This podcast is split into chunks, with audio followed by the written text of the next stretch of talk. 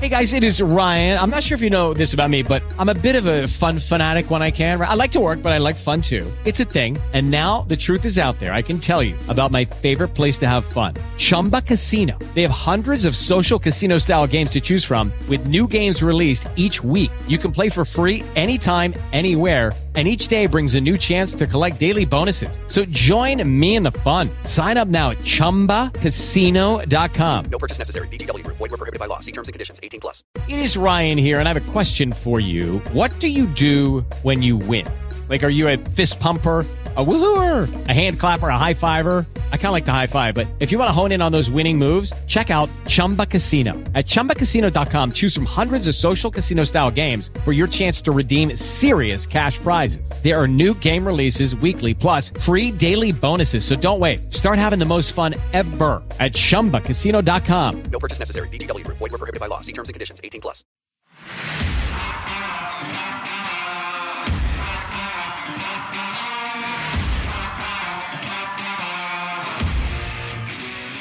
Welcome back to another episode of the Prospects Live Dynasty Podcast. I'm your host, Eddie Almaguer, and we're back. Jeff Ponce, Matt Thompson, after a one week hiatus. I, yours truly, was traveling on vacation, and of course, it was Memorial Day, so we decided let's just take the weekend off, do what you want to do, take it easy, watch some more baseball if that's what you guys were up to. Uh, gentlemen, a non crazy question today. I want to set the stage for the kind of the roundtable of today's episode which is about kind of the pop up prospects, checking back in on them. How real are their starts? And are we buying in now that we're about five weeks in? Matt, most surprising prospect start, good or bad, uh, that you've seen this year? Fun question, but I'm going to put my Homer hat on for a second and say Nick Plummer. Uh, okay. Nick, Nick, Plummer for what he's doing in double A. Uh, he's in the Cardinals organization, if you're not familiar. First round pick uh, way back in 2015. Um, and to say it's been a struggle for him at this point, it would not do it justice because he's been pretty terrible. Uh, he's on his last season of. After this year, he either has to be added to the 40 man or just straight up released. Minor league free agency. Uh, but he seems like he's taken advantage of the time off and has turned himself into a much different hitter. New swing, very short to the ball, very quick. Uh, body looks great. Uh, and the numbers look fantastic. So hopefully he, Nick Plummer can keep that up. Yeah, he's uh he'll turn 25 in July. He's in double A, slashing 292, 385, 506. So a little bit of, a little bit more pop. I guess it's that new swing, Matt, that you're seeing that might might be helping him not only cut down on the strikeouts, but add, add a little bit more pop. Uh yeah. It looks it's very simple. I saw a video clip uh if you're not following following Kyle Reese on Twitter, you're also doing yourself a disservice. He posts gifs all the time prospects, and he's got a really good gif of Nick Plummer against a lefty pitcher, just keeping it simple, driving the ball right up the middle, it looks great. So it's encouraging to see. He's a left-handed hitter, by the way, so that's why it's a little bit encouraging to see him against the left. Sweet. Jeff, who is your most surprising start to the year minor leagues? Could pitcher, batter, good start, bad start. What's got you? What's got you uh, piqued with your interest? Yeah, I think it has to be uh, San Diego Padres pro- prospect, as if they needed any more that were performing. But it's Jack Suwinski. Um, he was a relative unknown, uh, I think, for a lot of folks in prospect circles. Um, primarily left field, center field, uh, excuse me, center field, eh, left field, right field. He's a corner outfielder. Um, guy that was out of Taft High School, not too far down the road from our friend Mr. Thompson, which is actually public high school located in Chicago over on the north side. He's probably a Cubs fan, but um, he was drafted back in the 15th round back in 2016. Um, he was actually Rule 5 eligible this year. Nobody picked him up. But left handed bat, he's hit for a ton of power um, here early. He's walking and getting on base at a really high rate. And I believe um, among players that are 22 years of age or younger um, across all levels of affiliated ball in the minor leagues, in particular, when we use that term, I believe he is actually in the top 10, if I'm not mistaken, uh, of WRC plus. So he's really produced so far this year. Um, you know, the numbers have been really strong. And he is, you know, a, a pop up prospect in the truest sense of the word, um, where he's somebody that was way off everyone's radar and has been really great uh, throughout the early portion of 2021. He's a guy that's showed up on our minor league daily sheets quite a bit. So uh, Jack Suwinski is, I think, a really interesting name. He's 22 in Double A, um, so I think it's something that you could probably be- dream on and believe a little bit more than um, you know some some other potential breakouts. But I think he's a really interesting player um, to sort of follow along with. So Jack Suwinski is the guy for me. Yeah, that's a great name. I, I honestly hadn't even heard of Jack Suwinski until maybe early last week when he showed up on the sheet for the first time. That sheet, by the way, if you guys are not following along, I assume you are, but if you are not, we drop six times a week a minor league daily sheet. Jeff, Matt, and Reese White get to work and drop a ton of blurbs, at least 60 plus each each for each um, sheet article. And it just kind of recaps the best action from the day before and gives a little bit of context, a little bit of scouting notes, a little bit of humor, a little bit of dynasty advice here and there. So it's it's really everything you would want um, to cover as we trudge along the minor league season. Um, I think for me, uh, here's a.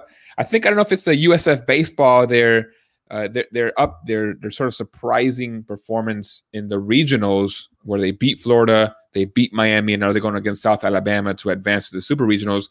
I don't know if it's just USF is on my mind. You know, I, I used to work there for a couple of years. That's where I saw Shane McClanahan when he was there. But uh, Carson Ragsdale, former USF pitcher, he's off to a pretty Im- impressive start.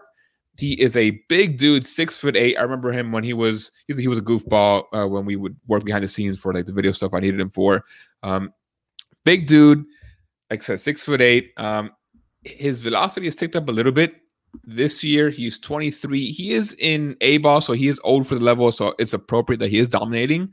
But I think if I'm not mistaken, he's second in the minors in strikeout rate at 45%, almost basically just 46%, and 255 ERA, 252 FIP. Uh, isn't walking many guys, just seven walks in his 24 and, and two thirds innings. Um, I don't, you know, he's he is pitching above his head and he is taking advantage of the weaker competition. But kind of shout out to Carson Ragsdale. Big, uh, big, big, uh, big performance out of him right now. All right, so three names off the off the list here. Boys, I want to start with Jackson Kowar. We got news a few hours before we started recording that he was going to debut today when this is dropping at Los Angeles against the Angels. Jeff, I'll kick it off to you first. Jackson Kowar, someone whose numbers have been just pretty fantastic all throughout the minor leagues. We know he was a, he was a sturdy workhorse. He was always putting in the numbers. He's never really had a bad professional season in the minor leagues. This year, he's just taking it to another level. 31 and two thirds, 0.85 ERA, 42%, excuse me, uh, 40, 33% strikeout rate. Um, I mean, everything has just come up his way. My concern, though, Jeff, is I'm worried he's a two pitch guy with the fastball and the changeup. So far, he's been able to manhandle AAA hitters. Are you still sharing some of that concern with Kowar? Are you or are you full steam ahead for him?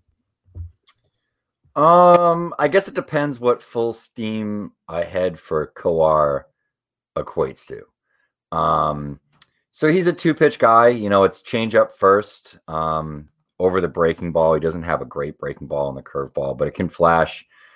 I would say fringe average at times. Um, it's probably it's a better breaking ball than than what Chris Paddack has, which I think when you look at this profile, that's probably what you're a little worried about. Um, but Chris Paddack was really good early on in his major league career when he was hot and he was right. Um, so yeah, I think that um, he can be a rotation piece. I do think that he's a starter. Um, maybe there's some trouble getting through the order um, the third time through, you know, so he might be sort of a a, a five inning type guy. Um, but I think for a rookie pitcher, you know, he does do uh, a couple of things really well. He throws, you know, um, a relatively high number of strikes. You know, it, it's not like he's surgical. It's not like he's a guy that's you know, under 5% in terms of his walk rate, but, you know, he hovers somewhere between like 6 and 8% uh, or thereabouts.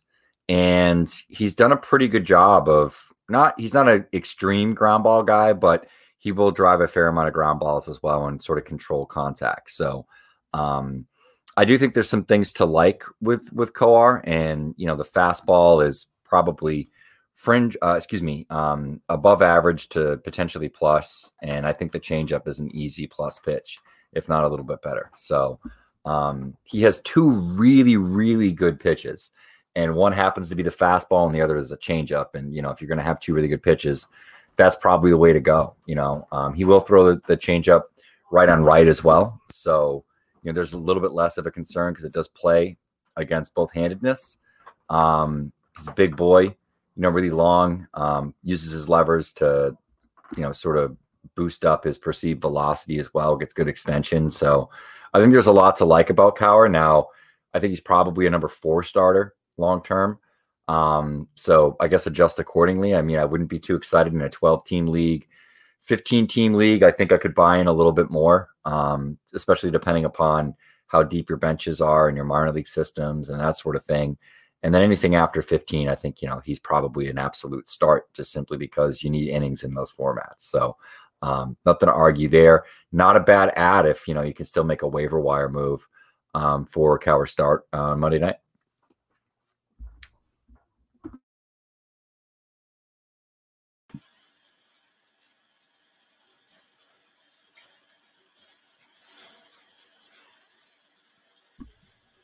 You're muted, Eddie. How did I unmute myself? Okay, let me start this again. Uh, yeah, Jeff, those are all those are all great points, and I pretty much agree with a lot of what you said. I wonder though, you said fastball changeup is kind of the alt- optimal two pitch sort of dynamic if you have to have two pitches. I, I kind of think to Dinelson Lamet, of course, the premier two pitch guy where we have questions of is should it, is it I thought two uh, fastball slider might have been the the sort of No. two pitch dynamic you want. Definitely not. Definitely not. Because sliders typically don't they typically don't work against one-handedness all the time. Almost always. Um, and it really depends, you know, if you have a parachute type changeup, uh, I just think it works better. And you can usually dominate guys a little bit more in the same handedness bat, uh, batters with your fastball than you can. Um, where I think, you know, you, you really become a lot more split heavy, you know, when it comes to being slider dependent. Um, and I think we're seeing that now in the game that folks are moving more toward change up dependent um, profiles, and they tend to work in the in the in the bullpen better as well. Gotcha. Okay, that's that's, that's interesting. I I somewhere I'm not sure where I could have sworn I heard that some one team was chasing sliders from righties toward lefties because they were finding that the split was with with opposite handed sliders was actually a lot better than like uh than than the other counterpart pitches. I got I'll I'll find it. I'll send it to you when we're done because I'm I'm just curious your take on it, Matt. When you go to um, when you look at the army of pitchers that have come through for for the Royals, can you compare how you kind of like Kowar versus Brady Singer versus Kris Bubic versus Daniel Lynch? And I think am, am I missing anyone that, that's come up in the last year? So I don't I don't think I have. But no, I- think you, you got them all. I, how I would rank them personally, um, I, I still believe in Daniel Lynch despite his horrendous struggles in his uh, big league debut. There's talk that he was tipping his pitches, so I mean, if, if that's the case, then it makes perfect sense. But uh, I, I couldn't hear Jeff. I had some internet issues, but like the thing that makes me a little nervous about Kowar is the only having two pitches. But again, if it's if it's not fastball slider, fastball changeup is essentially kind of what I'm looking for as well. Like big, tall righty. Um, kind of reminds you a lot of Michael Wacha in a sense with the fastball changeup. But my, as you can tell, Michael Wacha had a, had a, a kind of a real short window where he was dominant and then kind of he had injuries and stuff that go with it, but he kind of fell apart a little bit too. SEC arm, just like uh, him at all. And um, but yeah, yeah, I, I think going with the Royals, I, I put Bubic Bubic as the distant fourth out of that group, but uh, I really like what they're doing with their pitching. Daniel Lynch uh, and Kowar are, are, the, are the my preferred two. Brady Singer, I mean, he had some success earlier. He's kind of got the deeper arsenal of probably of the four, but uh, yeah, man, give me um, give me Lynch, Lynch, Kowar, Singer, and then like I said, distant fourth Bubic. Uh, sorry, Reese. cool. It is Ryan here, and I have a question for you. What do you do when you win? Like, are you a fist pumper? a woohooer, a hand clapper, a high fiver. I kind of like the high five, but if you want to hone in on those winning moves, check out Chumba Casino. At ChumbaCasino.com, choose from hundreds of social casino style games for your chance to redeem serious cash prizes. There are new game releases weekly, plus free daily bonuses. So don't wait. Start having the most fun ever at ChumbaCasino.com. No purchase necessary. VGW Group. Void were prohibited by law. See terms and conditions. 18 plus. Okay, so let's switch gears now, guys, to the main roundtable topic of the night. Kind of doing a little bit of a heat check on the pop up prospects that have come up this year. I think maybe three or four weeks ago, we looked at some of the big names that were popping off. I kind of want to revisit some of those names, some different names, and really just kind of check in. Hey, five weeks in, are we buying this start? We're about a month in, a little bit over a month. You know, some stuff is stabilizing. Just how real are some of these starts? So we'll start with one of the stars of the minor league daily sheet, Nick Pratto, first baseman for the Kansas City Royals. Nick Pratto is off to one of the hardest starts, potentially the hardest start in all of minor league baseball, slashing 304, 459, 674. That's a 21% walk rate, 23% strikeout rate. ISO 370. And I love that the BABIP is, is just 333. This is kind of pretty standard. Nine home runs, five steals. Although don't I mean don't buy the steals too much, but you know, a handful is nice. Coming into this year, guys, 2017, 2018, 2019, he had 27 professional home runs. He's at nine right now. I think there's a legitimate chance he's going to eclipse all of what he's done in his minor league career just in 2021. Uh, this has been the resurgence of Nick Pratto. Jeff, you like again, you write about him pretty much every day because he's always doing something for the Royals, the Boris minor leagues, of course. What is up with Nick Pratto? Is this legit? Is it for real? Yeah, I think it definitely is. Um, Pratto was a guy that coming out of his draft year, I think anybody that watched the swing, uh, you know, coming into 27, the 2017 draft loved it. Um, it's, you know, it's a beautiful left-handed stroke. Uh, it was just a matter of getting to it in games um, with power. And it's funny because I almost look at like that 2019 Wilmington team and everybody was so bad, you know, MJ Melendez, Pratto, others as well and now you're looking, and these guys are both having tremendous seasons um, here in 2021. And I don't know if, you know, maybe some time being around the alternate site um, and some of the camps and things like that, and just having a year off, be able to work on stuff, um, gave Pratto the time that he needed to sort of, you know, mature as a hitter um, and not in front of everyone's eyes, which I think can probably be a really uncomfortable situation. But even beyond his bat to ball skills, which you know, are are fairly strong, um, but not great. I mean, he's about a 70% contact rate guy, which isn't elite.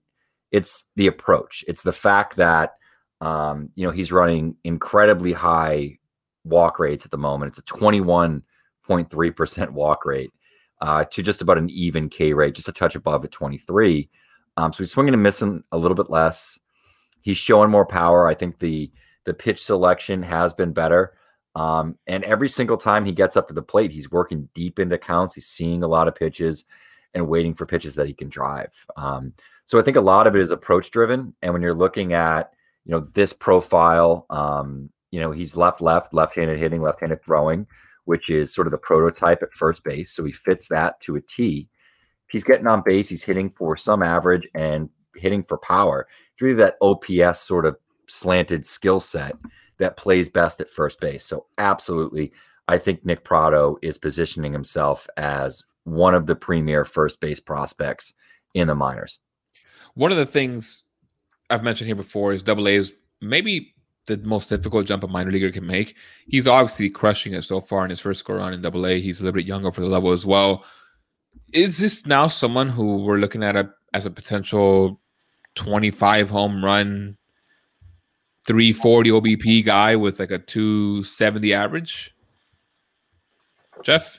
Yeah, I think I think absolutely. Um, I don't think there's any reason to sort of back off of that, uh, especially considering when you see the level of approach that he has, um, even beyond the batting average, which could probably fluctuate from year to year. Like I said, he's not a tremendous contact hitter, um, but the fact that he's getting on base at such an elite rate makes a big difference. And I think that um, he could probably be somewhere thereabouts of what you said. Matt Maybe Pratto's weighted runs created just above 200 this far. Right. We spoke about what the stats look like. He's also using off fields more. He was a pretty big pull hitter in his first three minor league seasons, hovering about 44% in the pull rate. Now down to 32%, which is very encouraging. He's using uh, he's going up the middle way more now. Where do you rank Pratto in a top 500 dynasty list? Well, I have. Um, I just kind of recently redid my rankings. I don't have my hitters and pitchers combined yet, but I do have my hitters ranked and my pitchers ranked. I'm going to try to you know shuffle shuffle the deck together, hopefully tonight and finish that up. But uh, it's weird to say, man, but I have Nick Pratto as a top 40 hitter, which would roughly put him probably top 55, top 60 on a fantasy list. Uh, Yeah. Fun. Here's the fun name. Here, I'll ask you guys, put you guys on the spot. The guy right behind Nick Pratto right now is Trevor Larnach. It's pretty easy Pratto right now, right? Trevor, yeah, ooh, I, I disagree. I think Trevor Larnach's a, Larnach? an app- I think he's a stud right now. To be honest, he is. He's. I don't think I don't know if the results have been there, but he's like stung every ball so hard for. Yeah, they're back to back on my list. That gives you an idea of where. I there, there's a decent amount of stuff. I mean, I'm I've been a noted Larnach stand for a long time, so he's like he's top twenty for me. Uh, and I'm, I'm not even sure if he'll debut. Like in our list. ceiling, and first base actually might be harder to fill in dynasty than an outfield spot too. So that's kind of why I lean toward Pratto. But, Sure, yeah, yeah. but again, I, mean, like I, I get. it. So Yeah, I, Yeah, I, I get. You that- said you said so. Yeah, so you might be just a little bit lower than on Larnach than I than I am higher on Pratto. But I when I I already have. I've been working my top 100 as we get closer to releasing our top 500. I have Pratto right now as of this very moment at 84. So Okay, not yeah. too far from where you might have him. Uh, so it looks like we're kind of on that same year- wavelength. we've we've mentioned it several times, but just to clarify, like this year, you're going to see drastic movement early with prospects just because of all the time off and everything. We the data we have, we're finally seeing it in game action. Normally, Yeah. I don't think we would shoot a guy from. I mean, let's be honest. Nick Pratto, if he was on our original list, he would have been in the four something, probably four hundred. Normally, we weren't. We're not going to throw a guy from like four, let's say four fifty, for example, up to up to 65 or 80 within one update. But right now, Yeah. with how new everything is and baseball Yeah. being back, I think we're gonna you're gonna see drastic shifts, and you are seeing drastic changes. So I think that's to be fluid, and, and it's it's part of it. You know, players change, players evolve, but we've never seen a year and a half off without minor league baseball all of a sudden back into it, and everybody's different now, right? So it's been a lot of work. Watching games has been kind of FOMO watching a game because you're watching this game and then you're like, oh crap, Luciano just hit over here. I want to watch this. Now the college games are on. I want to watch, you know, Niko Kavadas go deep for the 37th time in the last week, and then, you know, and then you're trying to watch major league stuff in the meantime and hang out with your family. So you got to rank all that. But, uh, I know you got your family last, man. so, So, w- so all right. So you talk about pop up guys, guys that we did, we didn't get a chance to see uh, get eyes on. Uh, this Yeah. next guy, someone who obviously we didn't have ranked because he was drafted last year and therefore right. eligible for drafts uh, for for rankings this coming up this coming year. Jake Eder for the Marlins, lefty out of Vanderbilt, third round draft pick, 104th overall. On Sunday, he pitched lights out once again, five innings, I believe eight strikeouts. He's up to 29 and two thirds innings, 50 strikeouts, which I, if I haven't checked everyone else around him, but that should be good for a top five in minor league baseball as of Sunday evening. Only two earned runs on the on the year. Matt Jake Eder is he for real, or are we still thinking this is just him taking advantage of the hitters he's facing? And once they start getting used to him, he might kind of just fall back into an SP4, SP5 role. Uh, he's tough because I mean he was at Vanderbilt, so everyone always kind of your, your ears perk up when you get a Vanderbilt pitcher. But he kind of struggled at Vanderbilt, never really got a foothold on a rotation spot. Kind of most of the time out of the bullpen, pitching low leverage outings because I think his mechanics kind of got away from him. Is my estimation there. But lefty, kind of tall, tall, gangly lefty, three quarters arm slot, uh, gets up to ninety five with that with that slider, which is the Marlins profile to a T, a lefty with mid nineties with a slider. Um, and I, I really like what Eder's doing. He's it's an aggressive assignment. Him and Max Meyer both on the Double A squad, uh, both fresh out of college, both just destroying hitters. Uh, Meyer to a bigger extent, even than even we're talking about with Eder, but they've both been fantastic. And Marlins are doing big things with pitching development. Vanderbilt and Miami. I mean, what's not to love with either either of that? Um, ultimately, I think you're right. He's probably going to be, you know, a four that maybe has a couple seasons where he pitches over his skis a little bit. But I think he's still back end type for me. But that being said, um, he's making me take notice, and uh, I'm not completely sold on it yet because I, I do think there's some I like to see him go a little deeper in some ball games, but uh, he's a little inefficient sometimes in the zone. But I think that's part of what makes him so effective. But the fastball slider is a nasty combination, and he's got a high leverage bullpen floor right now. You know, so can't. It's worth a it's worth a gamble in, in fantasy for sure. If you're in a 15 team league, he should be owned by now. Assuming, Yeah. assuming it's he's eligible because he was just drafted. I don't know what your leagues did with the short season and the draft, but Yeah, I mean, certainly if you roster at least 200 prospects, he should he should be owned. And I think he was someone that was picked up across all my leagues fairly early. I think he had that. I mean, his first start of the year was 12 strikeouts over five innings, and his next one was seven strikeouts over five innings. And I think after that, if you didn't pick it up then, you were too late. Jeff, someone who was not very loved, now very loved by yours truly at least, Roansy Contreras for the Pirates. Where do you have Roansy Contreras ranked in a fantasy list here? because he's certainly taken a big jump, just like his velocity. His numbers have looked great. He's in double A. Roughed up one time, rebounded well. I think it was six innings, eight strikeouts. Where do you have Roansy Contreras ranked right now? Yeah, I, I have uh, Contreras probably fairly high. Um, I would say it's it's easy within the top 200, and I think there's a case that could probably be made that he's even pushing 150 to like 110, somewhere within that range. Um, we had data on him in the off season. I wrote up his report and he was traded and it never got posted in the Pirates board. We'll update that at some point.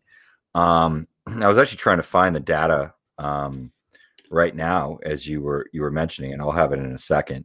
Um, but he had really good pitch shape. Um, the stuff in general was just strong. Um, you know, showed uh, a, a general ability to land the fastball high in the zone with a ton of efficient backspin. Um, and he mix, he mixes he mixes a few uh, secondaries that are you know all very strong. Yeah, I have it right here. Um, and this is alternate site um, last year. Um, four seam, ninety three point six miles per hour, so not that far off from what he is now. Um, he's got a clean one o'clock spin axis, uh, so it spins fairly clean on that which means he's got a little bit of side, so it's not direct over the top. I think if you've seen his arm slot, that plays, you know, relatively high four seam fastball, not spider tack high, but like normal, natural, non spider tack high, which is about 2,500 um, RPMs. Um, lower release, he's a 5.8, it's five feet, eight inches release height, which is good. Um, and he's got an IVB of 18.1, which is above average. So he's a guy, and, and he has a decent amount of run. Um, so he's a guy that has a really flat vertical approach angle when we talk about that lower release, higher efficiency, um, good vertical movement, you know, efficient spin axis. So it's very similar to why, you know, a fastball um, like Grayson Rodriguez is playing right now. Um, but certainly like Jack Leiter, who I think is probably more famous than anyone else will talk about on the show.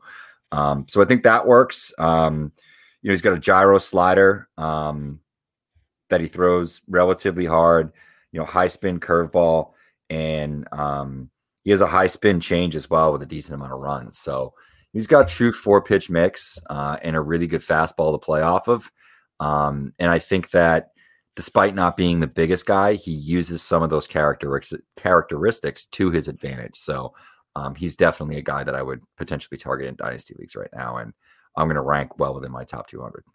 Certainly, and I, I can tell I'm, I'm most likely going to be the high guy already, just because of that that that velo bump a little bit, li- little bit. You had him at 93 and and change uh, from alternate training side. I think I've read reports of 94, 95 right now, which it, it sounds minuscule, but it, it, to me that that that's a pretty big jump, right? Every every mile per hour is you shave off some earned runs off off your you know season line. Um, I think I'll have him just inside my top 100. Uh, I'm a little bullish on on Roansy. Matt, where where do you fall? I know I know Jeff typically when he ranks his his pitchers, he's a little bit more cautious. Rightly so. You know, you don't want to get too hyped up on pitchers. Where do you rank? Where do you have Roansy on your list? And are you closer to Jeff's side of the spectrum where he's he's encouraged, but me he's not all the way in like I am, perhaps? I have him 25th pitcher, which again I haven't done my list, but I'm assuming it'll probably be just outside the top 100, maybe 115 in range. Okay. Overall. Um, Sure. For context, right around him, I have um, Simeon Woods Richardson and Davy Garcia are in the same range. It's the guy above and below him right now on my list. Okay. That's um, I think that's I don't know if you have any issues with that with that, but that's the kind of cluster I have them ranked around. If, if that's useful for anybody right now, that is Yeah. all subject to change because we haven't published this, but that's what I have right now. All right, fair enough. Okay, I'm gonna stick with you here, Matt. This next name here, he's someone that I, you know, complete pop-up name similar to like Jack Zawinski, like Jeff mentioned at the top of the show. That's Johan Mieses for the Red Sox in AAA.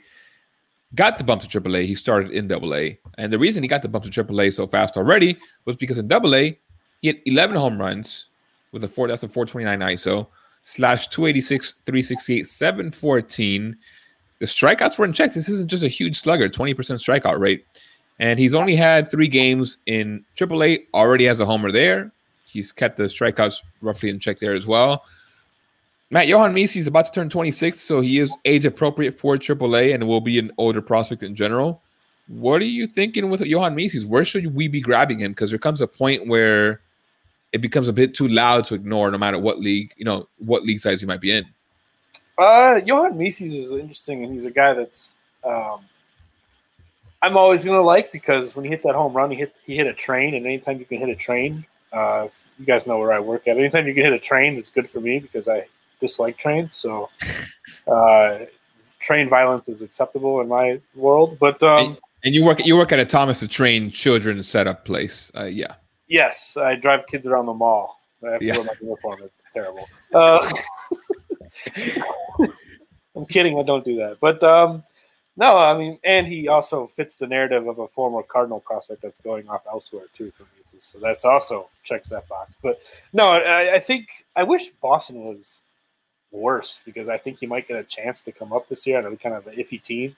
Kind of see. Sorry, Jeff. I said Boston being worse, but if if, if you know a, a poor team is more likely to give him a chance, I think. So I, I kind of maybe someone trades for him. Um, I view him similar to like hard hitting Chris Gittens, who just got I called. was up. I was just thinking that. Yep, good Kind call. of the archetype that I view him as. Uh, hopefully, he proves me wrong. So far this year in the minors, he is showing a lot more thump, which Gittens has, but uh, strikeouts should still be there, and I fully expect Mieses to strike out a bunch. But supposedly, too, I can't confirm any of this, but I've heard he's kind of a wild man, and his teammates really, really like him because he's kind of off the wall, and he's like big partier, from my understanding. Maybe that's changed. I don't know. But, uh, Interesting. I've not heard that, but interesting behind the scenes look there at Johan Mieses. Jeff, uh, you know, Red Sox prospect. I'll let you say your piece here on him. Uh, are you excited about Mieses? Is he does he have the ceiling of a second division regular? Is it a little bit higher than that? Maybe the ceiling is a second division regular. Um, maybe this is sort of a 25 year old breakout in the high minors. And there is a definitive difference between Chris Gittens and him, other than the four years in age. Um, and that is he's about 15 to 20 points higher over the last couple of years in the upper minors with his contact rate. He's been running an 80% contact rate this year. Um, his K his K percentages are way down. Um, you're looking at, I think it was 20% in Portland. In a short sample size, it's been under 20% in terms of the strikeout rate in Worcester. Um, he's got mammoth power. And actually, I think he's been showing a little bit more approach, maybe not as passive as he was um, over the course of 2019, where it first started to materialize a little bit as his contact rate started to climb and his walk rate started to decrease and his, excuse me, his walk rate started to go up and his strikeout rate started to decrease. Um, but he's honestly doing a little bit of everything. Um, his batting average on balls in play because he hits so many fly balls is relatively low. It was only 241 in Portland and 286 now in Worcester. Like I said, it- it's a handful of games. So take that uh, with what you will. But Um, he's actually hitting more to his pull side. He's making more contact. He's striking out less. He's walking more, and the power is playing more in games. Um, and I'm going to throw this out there once again, just throw a little jab back at Matt. Anybody that the Cardinals release that's like under 26 years old, you should probably pay attention to. I mean, at this point, there's there's three Cardinals players I can think about that they release I got you another one. this year. Not even Adolis Garcia. Patrick Uh, Jose Godoy is for some reason playing Yeah. in the major leagues. Godoy, Patrick Wisdom. Whoever the hell the guy is uh, that's in uh, AAA right now with the Tigers. He started the year in Double A. Yariel Gonzalez. He's They got nine homers and is like got like a 700 slug Yep. across two levels. Yep. All all Cardinals minor league free agents, guys Yep. that were all essentially just thrown away like trash out of the organization. Yep. And all these guys are performing. The best of the bunch, that We is picked up Brandon Waddell on waivers today, so Yeah. Uh, and and and Mieses Mieses has been the best. I think that the thing that you have to look at here, and it's funny because I noticed this on Friday night or Saturday morning as I was writing up Mieses' homer. He hit the train in Worcester. This new stadium, they have the train tracks go behind behind left field. And. I'm there in the second game of the season, and I'm looking at it. I'm going, who's going to be the first person that hits the train? And it's Johan Mieses is the first person to hit the train from the home team uh, in Worcester. He's got that kind of power. It's just mammoth pull side power, and the fact that he's making contact at a 77 to 80 percent rate, I think you got to buy in a little bit more because there's more bat to ball skills than we had initially suspected. Um, and even at 25, there's plenty of Chris Gittens. There's plenty of older power hitting prospects in the minors that are still 65 to 70 percent contact rate. Waddell. There's a little bit more hit tool here than we we expected. I'm I'm a little shocked, frankly. I looked at I looked at it like I said. This is a new development for me over the last couple of days. This first month, in terms of sample size, Mieses has been putting the bat in the ball. That's a good call on the contact. I wasn't aware of that. But previous years, I wasn't was- either. Previous years, he was a whiff machine, to, to give myself some credit on that. But that's really good to know with the contact rate. So Uh, you know, one of the one of the one of the things I enjoy about doing this podcast is when we start talking about players and I, and I hear reasoning and, and, and kind of learn new information from you two on air. I'm, I'm making moves in my league, so I just dropped in a 16 teamer. Jeremy De La Rosa from the Nationals picked up Johan Mieses just to ride that train. You know, see see where it goes. enough Um, trade metaphors, man. I'm done with those. You might just So- hit it. Matt, you've written a lot about Gunnar Henderson as you write at the low A portion in our minor league daily sheet. There's not much to say about this dude. I, he's just he's looking like such a complete package, and I, I will tout ourselves. I will pat our back. I will be that microphone for us publicly and say we were first on the Gunnar Henderson train when we ranked him inside the top 100 in January. At the time, he was outside of top 200s for a lot of other lists. We, of course, we had the luxury of data, and we applied that data and got on board. Now, of course, everyone is everyone sees how good he is, and of course, eight home runs, four steals, slashing 314, 379, 618. The power is looking great. About the only real concern is that over the last 10 games or uh, six, seven games, the strikeouts have started creeping up. 28% strikeout rate on the season. Um, Matt, I, I don't, I don't know if you need to say anything good about him because he's he's, he's looking just like a really, Yeah. really well-rounded player. But it, are the strikeouts? Is this something that you would expect, or is it maybe not so much what you would expect out of Gunnar Henderson? Right now, issue. with with the way you know we haven't seen organized baseball for a while, you can kind of go anywhere. But props to Jeff on this one because I, I want to say our first text in our group chat about Gunnar Henderson might have been like a year ago at this time, like because we had information like how what he was doing at the all site, and no one was saying a peep about him, and then we you know got him on the top 100 list aggressively, like you said, and it's making us look pretty smart. So that's something that's very nice to see. But yeah, man, like the only thing, the only question I have, which doesn't matter because he he's hitting the shit out of the ball, so it doesn't matter where he plays. But if he's going to play short or third, honestly, that's that's the biggest question mark I have about Henderson's game. And they have a lot of other probably better defensive shortstops in the system, so they could slide him over. But it's real power 25, 30 home run power, if not more than that. Uh, the bat to ball worries me slightly, but I mean, again, not really because he's facing pitchers that are not in his organization for the first time for a stretch, and he's doing severe damage. I mean, yes, uh, Saturday uh, this week. He was 0 for 5 with five strikeouts. So, yes, you you you wear that one, but when you've been riding as hot as you know Gunnar Henderson has been, the tide's got to come in at least a little bit, right? But the best thing about that is it means it's going to go back out. So he's going to keep hitting. He's on fire. Um, one of the most fun prospects to watch. Too left-handed left-handed swing takes big, big, big hacks. Doesn't get cheated, but still squares the ball up. It's it's fun. Well, and, and I should note before anyone gets crazy about strikeouts. I mean, he is 19. He just turned 20 at the end of the month, but 19 in a league where Yeah, he's about a year and a half younger than the typical competition. So it's it's very impressive that he's not only just holding his own, but just really excelling. And that and that says something. Remember, one of the things you want to look at for breakout prospects and to see if it's real, the hype prospects, the ones who will shoot up the highest, are the ones doing really well where they're young for the level. And Gunnar Henderson is doing just that. yes. Jeff, closing thoughts on Gunnar Henderson. I mean, I, I don't know what more, what much more else there is to say. Yeah, um, it's it's come to fruition beautifully. I know that uh, I pushed him way up in the list um, on my fantasy list when we did the last top 500.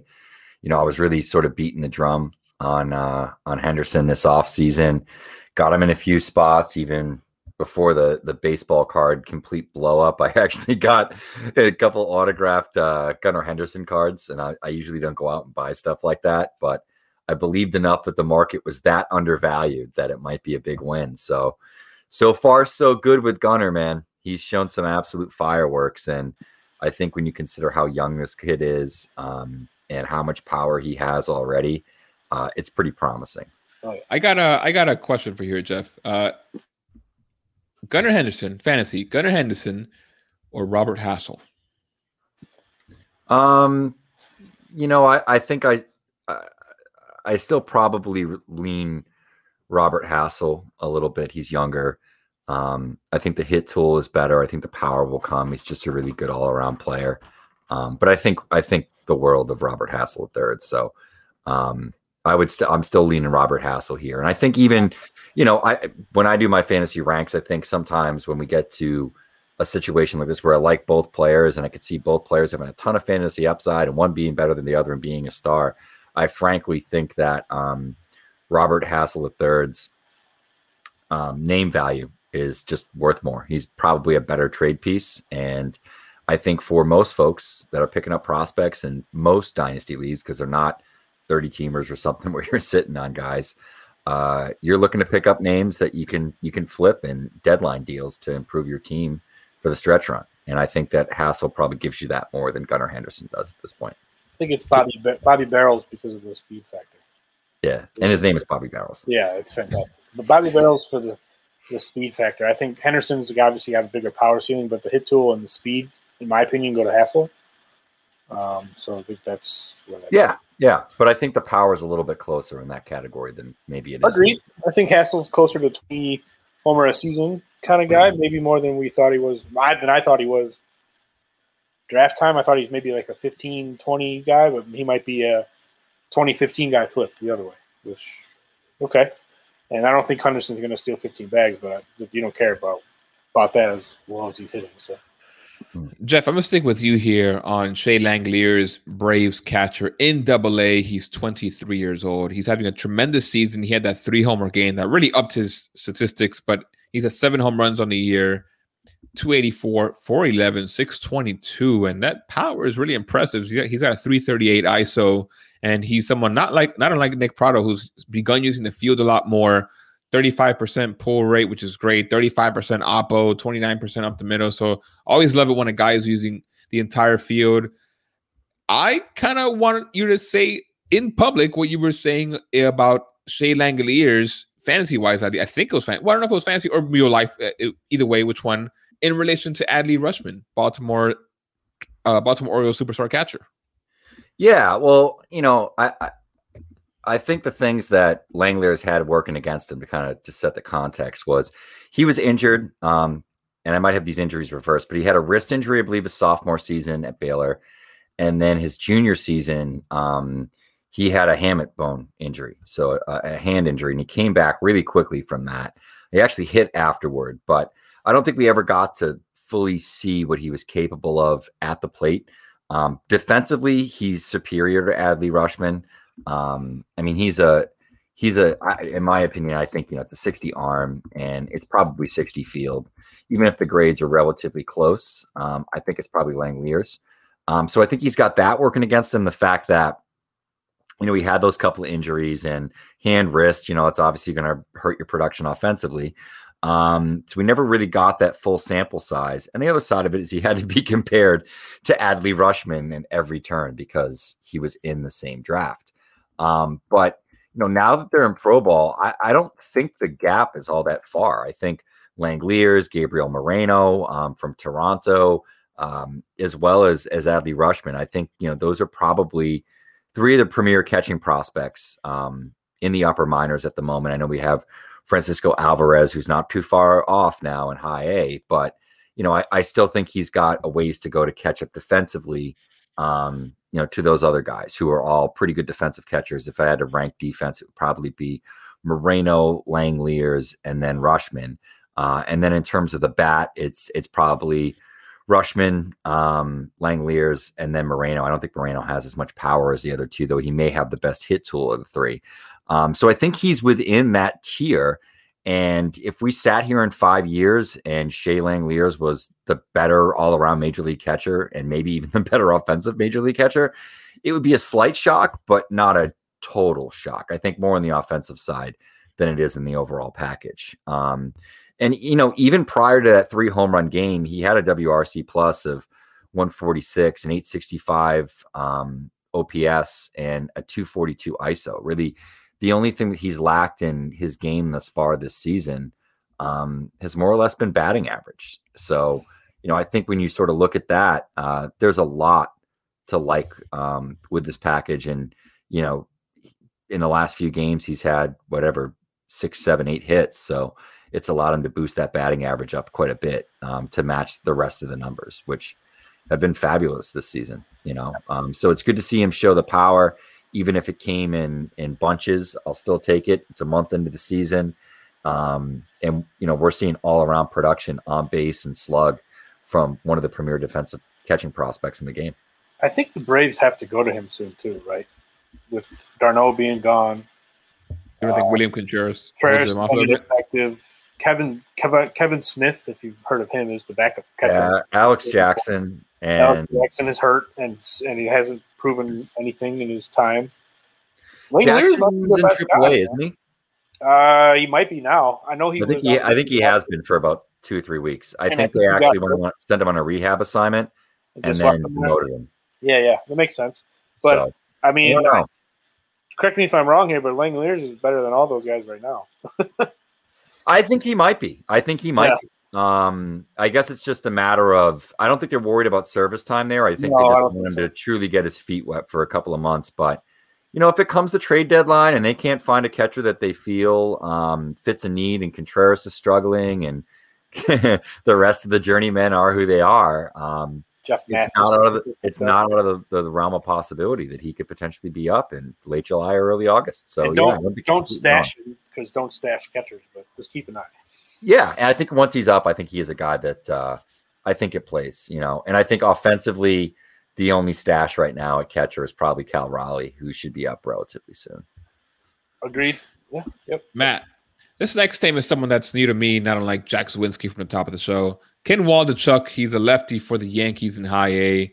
He's had a tremendous, tremendous start to his year. And as I put up his numbers, I'm always intrigued by Yankees arms because they're pretty good at developing pitchers. 24 and two thirds innings, 45 strikeouts in, in, in those innings, just 10 walks, zero, uh, zero earned runs. You heard that correctly. He has not allowed a run yet. And he's just looking like an all around boss. 48% strikeout rate. I mean, his K minus walk rate, 38%, one of the best in all of minor league baseball. Who is this guy and should we care about him? As far as who he is, I mean, he's a Yankees prospect that throws the shit out of the ball that is buried on a system that has a lot of good arms. But left-hander, like you said, is big go-to pitch. Well, he lives in the mid 90s with the fastball. Uh, kind of Which throws him a little bit of a lower arm slot, which kind of makes a little funk to it. And uh, his big wipeout pitch is a slider, and the slider is nasty. Uh, throws a curveball as well. The slider is the preferred breaking ball. I think he also throws a changeup if I'm I'm not mistaken. But he's pretty much fastball slider. Uh, Trevor Huth did a breakdown on Twitter. If you're not familiar, go follow that. Uh, I'll continue the praise that Trevor Huth gets on every publication on Prospects Live, but he's a good dude, so follow him. Um, but and yeah, well, I, I reached out to Trevor just to make sure because one of the one of the things when I was uh, as I was learning about Waldichuk was he was someone who whose fastball was low 90s, and this year. Trevor I I, I, I, I, reached out to him and he said yeah on the broadcast in the second start of the year they said mid 90s and even if it, even if that stadium even if the stadium gun is hot which is what that's what it was according to the stadium gun that's a couple of extra ticks. And coming from the left hand side that's a big deal. If you're 90 91 and now you're maybe 93 94 Yeah. that's a that's a pretty sizable jump. And it it i don't want to say breakout but certainly you've maybe elevated your profile a lot more than it was coming into the year. Yeah, no, I think you're right, and I think that the big key is playing that fastball off that slider. Right, he works the fastball primarily down and away to righties, and what he gets with, with right-handers is he'll go off that plane and he'll back use the slider and go toward the back foot, kind of a little late. It's a late breaking pitch, and they're waiting for the fastball in the outside corner and goes right across the plate there. It's put- tunnels very well, repeats his simple delivery very well. Um, my only concern, and it's not for one this year, is uh, the Yankees pitching staff is hard to break into. Uh, but there are trades and there are things that happen, and uh, that's that's next year's problem. Keep kicking the can down the road on that. But right now, Waldichuk is an interesting dynasty potential asset you could get for nothing. And hell, if you flip him for somebody, good for you. Yeah, I mean, I I'd be surprised if you were owned in a league with more than 300, pro- excuse me, less than 300 prospects. I picked them up today in a league with 500 prospects, a a very competitive league too. So it's, uh, I would imagine he, he's out and available for you. Jeff, to, ra- to wrap up, wrap us up on the uh, the kind of the hot the hot prospects here. One guy who should not be available is Shane Baz for the Rays. He's in Double A. He's having a tremendous, tremendous start to his year. 27 and two thirds innings. He has a 41% strikeout rate, an amazing 1.9% walk rate. He just has two walks on the year. And his numbers just look fantastic 293 ERA, 215 FIP. Just a great start overall. Are you st- are you still thinking he ends up a reliever given his numbers? No, I actually think that we're trending more toward him potentially being a starter. Um, I guess the, the big issue Whatever that means for Tampa, right? exactly.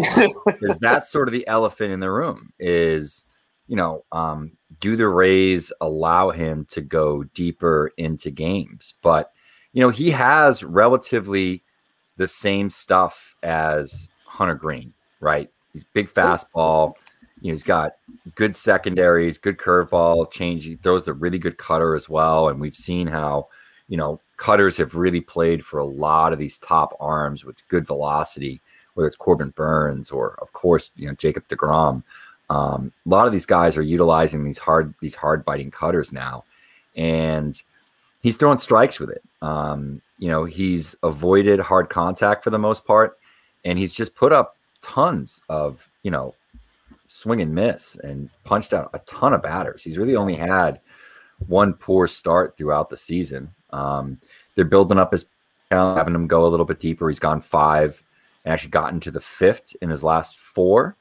Um, only went four and two thirds back on 516, but he's been, you know, five innings out there uh, in and out and had multiple starts now, uh, 10, in, a 10 inning run consecutive, probably even more than that, where um, he hasn't allowed a walk. And actually, dating back his last three starts, which is a total of 15 innings, he's only allowed one free pass while he struck out 26 batters over that 15 inning stint he's nearly unhittable at this point. So, um, you know, I think there's a lot to take away. And I think the other thing is he's in the same league as Hunter Greene.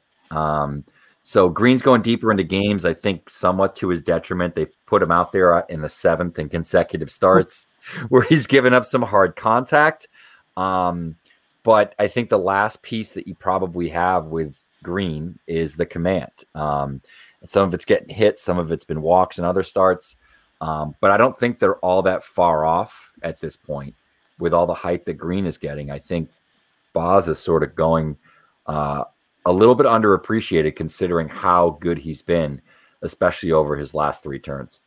Yeah, I've I've seen Boz twice, and it is Boz, by the way, for people that are it's B A Z, but it's pronounced Boz, like Wizard of Baz. I mean, it's actually his Twitter handle. But uh, the fun thing with with him, I saw him um, in low A, and he was just dominating people with the fastball and the curveball.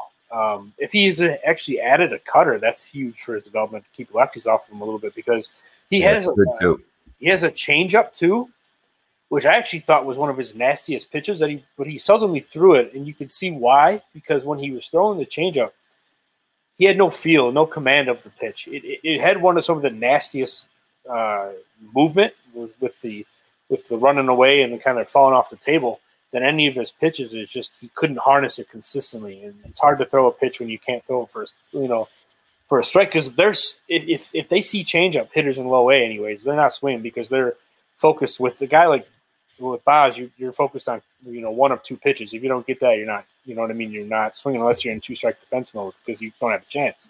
But with with what he's got there, but like with that changeup, if that changeup's for real, he, there's one inning stretch where he was able to get that changeup over for strikes, and I I want to say he he ended up getting like four or five swinging misses off of that pitch alone, and he threw like a you know 12, 13 pitch inning and struck out the side. Like when he gets that changeup going, that's a, it's a weapon he hasn't had previously. But then he tried to throw it, you know, the inning after that, and he couldn't throw it for a strike. And then battles deep counts. A lot of his problem was the command and and not having a real third pitch. But number one, if he's added the cutter and improved the changeup, that's you know a third and fourth pitch, and his efficiency. He's the kind of guy prior to this this season. The book on on on Baz was he'll he'll give you five innings, but he'll you know he'll be creeping up toward 100 pitches. If he can stay more efficient, um, it's not not all that is similar from McClanahan in that kind of aspect for the Rays. But if he can be more efficient and be more streamlined with his mechanics and with the command,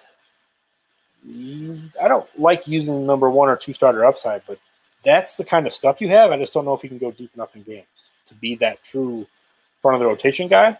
But who's to say he can't be like a Freddie Peralta type where you pitch like an ace, you just don't go deep in the games? Like, why is he? Why can't he be that kind of guy? Yeah, the, he's someone that I'm wondering what the dynasty acquisition cost might be for him. Of course, someone might open his page, see the horrible command in the past. I don't think the cat is out of the bag at just maybe what the command is looking like this year. Obviously, it's good and it's better, but I don't think there's like bona fide. Hey, like this is a completely different pitcher. So maybe it is 27 really really good innings, but there might still be a little bit of a a, a buy a, a buy window here that does isn't in- Yeah. as inflated as you might imagine for someone like Shane Boz. Plus, Um, with the Rays, how they handle pitchers, it's kind of like Yeah. it's good, but it's also the same thing. Like Shane McClanahan's been great, but he hasn't provided as much fantasy value as he necessarily should, just because of how they use him, right? So, like, if that, if that makes sense, like wins wise and quality star wise and stuff. But All right, boys. all in the same boat, but I think he needs to be, you know, he might be a guy that could be up in a month or so into AAA if he keeps going how he's going. Cool. Um, let's wrap up this podcast, boys. Normally, I ask who you've been picking up in the minor leagues. This time, I'll maybe just put myself on the spot on the spotlight here and say, I've got a trade that I made in a 20 team head to head dynasty league. I am tearing down. I finally traded Anthony Rendon. I don't think I really had any good offers in the offseason that I regret not taking now, given just how poor he started. But I call I pulled the trigger. It was Anthony Rendon. On I sent away Rendon, Matt Frisbee, Edouard Julien, Jeremy De La Rosa. Those are kind of the three prospects that I probably would have dropped for Gunnar Henderson, Pete Crow Armstrong, Diego Cartaya, a first for next year and a third for next year. So I'll give you my reasoning. One, I, I'm not gonna lie, I really wanted a Gunnar Henderson uh, share. I, to me, he's he's a top, at least a top 50 prospect. Um, I think the Pete Crow Armstrong is someone I can wait on. The the fact that he's gone for the year is a big big bummer, but even in the small space we saw him in that week or so period where he was playing, we, even Ian Smith was out there, our own Ian Smith. I mean, he was looking really dynamic. He was looking like someone who was even a little bit better than what we expected it to be, where the power might show up. I mean, the bat to ball looked great, and those are the guys where the power does eventually does show up. So I'm betting on him really rising in the ranks halfway through next year. And I don't, you know, I'm, I don't, you know, I don't love ca- catching prospects, of course, but Diego Cartaya, still a teenager. He's going to be a teenager for the rest of the year. Um, he's showing some really big power. I think he hit his fourth home run on Sunday evening when recording this, a 440 foot bomb. I think it was his second one that's gone that far this year. So the power is looking kind of insane for him right now. And I wonder if there might be a, you know, one of those catchers that hits 25 home runs, but he's still very far away. And the Dodgers are likely to slow roll him a little bit. So he's not a huge part of the deal for me. But I mean, Gunnar, PCA, uh, Jeff, I'll kick it off to you. Some, some, you don't gotta go too deep, but just brief wrap up thoughts. You know, I don't like selling low on Anthony Rendon, um, but I needed to get moving on him. I felt I was kind of worried that he would finish the year really poor, and I think he's in a rebound 100. percent Anthony Rendon is too good not to rebound, but I feel like his value would not would might have honestly dipped even more if I waited another month or two.